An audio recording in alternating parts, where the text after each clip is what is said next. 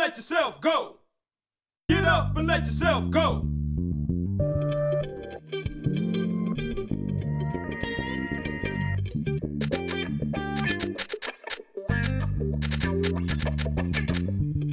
Shake it up, shake it up, shake it up. Hei og velkommen til denne podkasten fra Tro og tvil. Mitt navn er Jon Arne Carstensen. Tro og tvil er et økonomisk nettverk som starta med å ønske å stimulere til gode og sanne samtaler og refleksjoner rundt tro og tvil. Men nysgjerrige som vi er, så jafser vi jammen over en del naturvitenskap, religionshistorie, døden som tema også.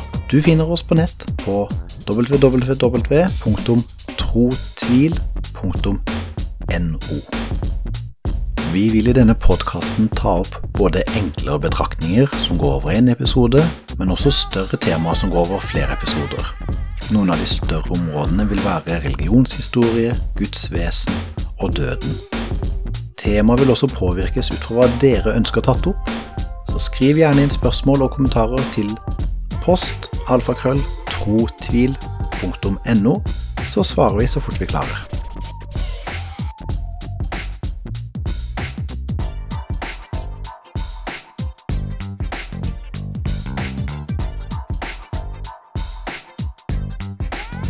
Vi snakke om kontakt med Gud.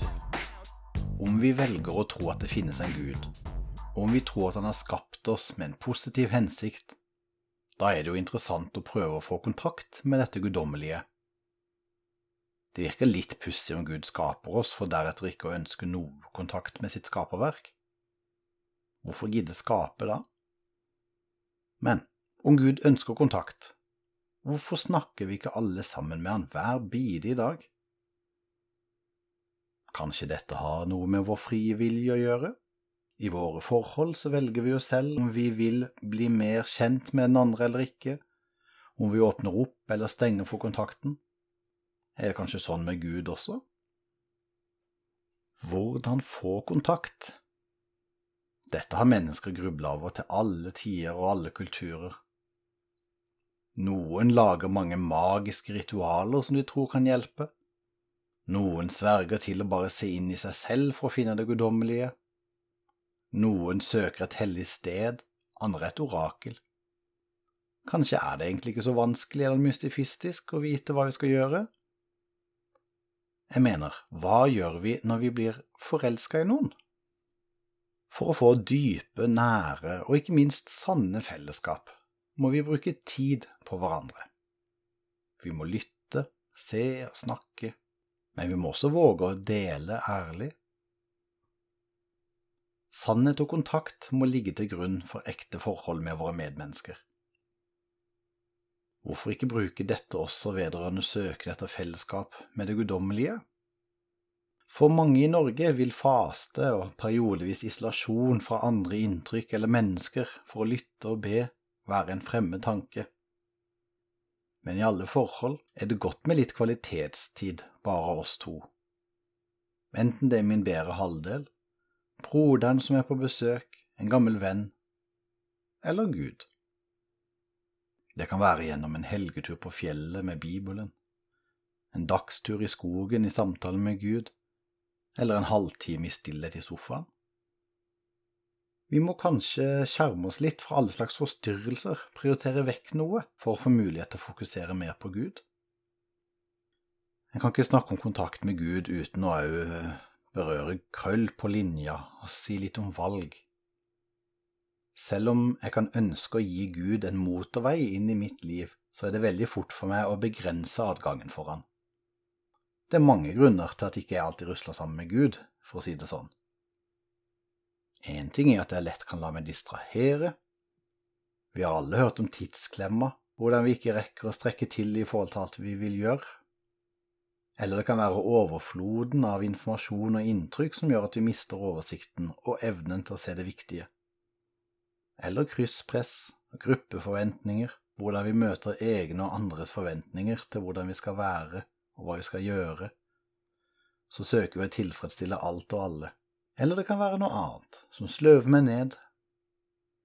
Det pussige er at mange mener disse tingene som stresser oss opp og tar styringa, er dumt, men så ser det ut til at vi likevel fortsetter å kave rundt, litt som høns, i den illusjonen at vi ikke har noen valg. At vi i vår opplyste tid prøver å ta fra oss sjøl den viljefrihet Gud har lagt ned i oss, er vel kanskje en av Vestens mest raffinerte selvbedrag. For all del, som trebarnsfar så vet jeg litt om å føle at jeg ikke strekker til eller har for dårlig tid. Men likevel, om vi lar oss fange fullstendig av alle slags bobler, da har vi valgt å la omverdens tumulter velge for oss. Passivitet blir da også et valg. Enten det gjelder noen som vi ser er ensomme, men så feiger vi unna å kontakte de, eller det er mangel på prioriteringer, eller det er i forhold til Gud. Det er litt farlig å nevne slik, fordi erfaringsmessig er det de av oss som ikke trenger å høre det, som tar det mest til seg. Men poenget er ikke at vi må gjøre og stresse så utrolig mye mer, men at noen av oss kanskje har godt av å skjerpe mer inn fokus. Akkurat som jeg som far må oppdra mine barn og foreta noen valg for dem, fokusere på dem, så må jeg kanskje gjøre noen fokuseringer i forhold til mitt eget liv ellers også, og i forhold til mitt liv til Gud. Bare nevne noen bibelske glimt om fellesskap med Gud.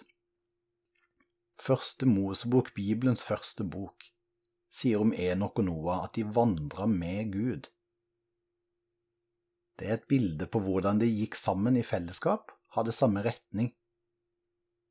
I andre Mosebok sier Gud at han vil bo blant Israels barn og være deres Gud, og de skal kjenne dette.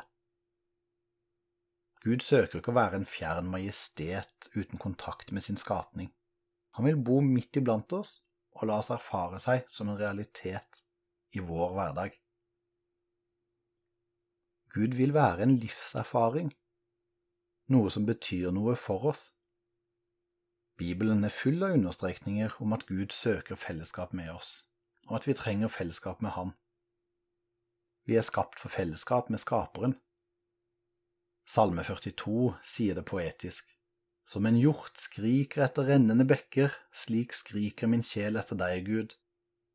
Bibelen tegner et bilde av at vi ikke vil være virkelig hele uten dette fellesskapet. Gud møter oss alle med ufortjent nåde, men vi velger selv om vi vil ta imot fellesskapet med Ham.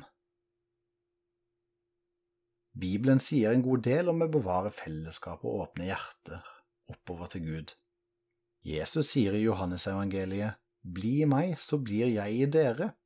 Like som grenen ikke kan bære frukt av seg selv, men bare når den blir i vintreet, slik kan heller ikke dere bære frukt uten at dere blir i meg.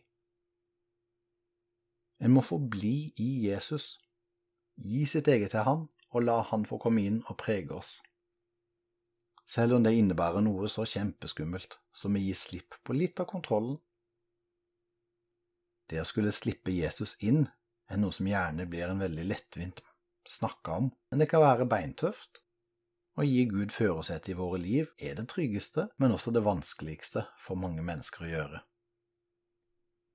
Det er noen konkrete måter vi kan pleie kontakten med Gud på, siden han unektelig ikke helt er det samme som en kjæreste eller en vanlig venn. Johannes påpeker i sitt første brev nødvendigheten av å holde fast ved å bruke ordet, altså Bibelen. Jesus formidler også et fellesskap gjennom nattverden. De fire b-er er en kristen sånn tommelfingerregel i forhold til å bevare et åpent hjerte for Gud. Da snakker han om bønn, bibel, brødsbrytelse eller nattverd, og brorskap, altså kristent fellesskap.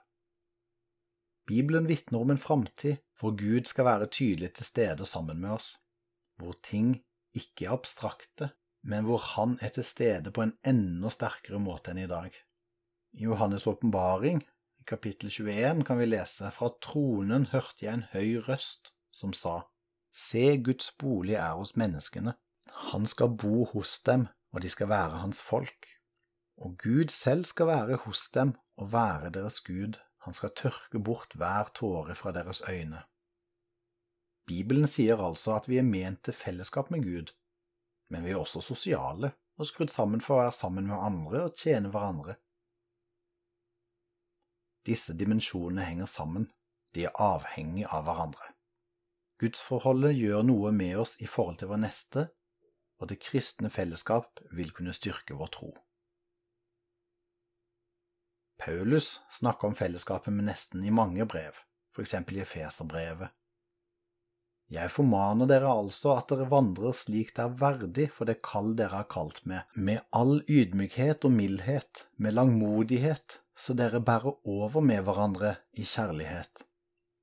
I Kolossebrevet sier han at deres hjerter må forbli trøstet, så de kan knytte sammen i kjærlighet og nå fram til kunnskap om Guds hemmelighet, Kristus så har vi noen ord fra Jesus også, at de alle må være ett, like som du, far, er i meg og jeg i deg, at også de må være ett i oss for at verden skal tro at du har utsendt meg. Og hvordan skal vi kunne si at vi har fellesskap med den personifiserte kjærlighet om vi er likegyldige overfor de ved siden av oss? Om vi virkelig tror på at vi alle er lemmer på Kristi legeme, unike, verdifulle puslespillbrikker i en vakker mosaikk, så kan vi vel ikke la ei brikke, et menneske med følelser og lengsler, holdes utenfor? Opps. Oppsummeringsvis vil jeg altså tenke at om det finnes en Gud, så er det mest sannsynlig at han kan være interessert i kontakt med sitt skaperverk, og skaperverket, det er deg og meg.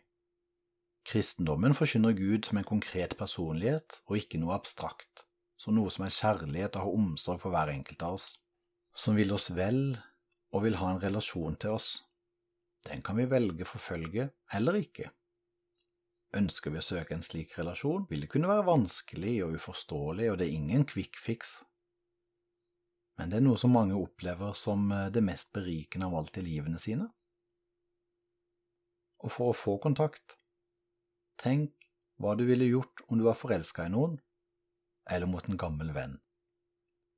Tid og fokus og dialog kommer vi langt med. Takk for i dag, og på gjenhør snart igjen hvor vi skal snakke om Jesus. Ha det bra.